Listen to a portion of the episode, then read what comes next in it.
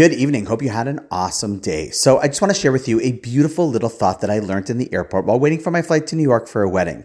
Gorgeous idea and very timely. Now, there's a principle, a little bit of background first, called Maisa Avos Simon Labanim. Maisa Avos, the actions of our forefathers, are Simon Labanim, are a sign, a precursor of what their children, meaning you and me, their great great great grandchildren, their legacy will be doing down the road. And in this coming week's Parsha, Vayigash, it talks about how Yehuda steps up to put his life on the line to go ahead and save Binyamin, who literally was going to be captive by the viceroy. He didn't know it was Joseph at the time. He just thought that the second in command to Pyro was taking his brother.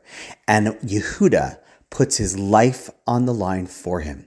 And Rabbi Yerucham Levovitz, the famous mashgiach of Mir, says that story is the story that tells us that in the DNA of the Jewish people is the reality that when one of our brothers are taken, we will do anything to get them back.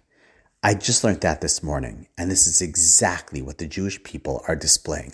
Maisa Avos, the actions of what our forefathers did thousands of years ago, Simon Labanim, are a sign, instruction, and part of the DNA of you and I, and especially of our young men and women on the front lines in Israel. We would do anything to bring them home. And on that note, let's daven that they do get returned home. Wishing you an awesome night, and I look forward to seeing you tomorrow.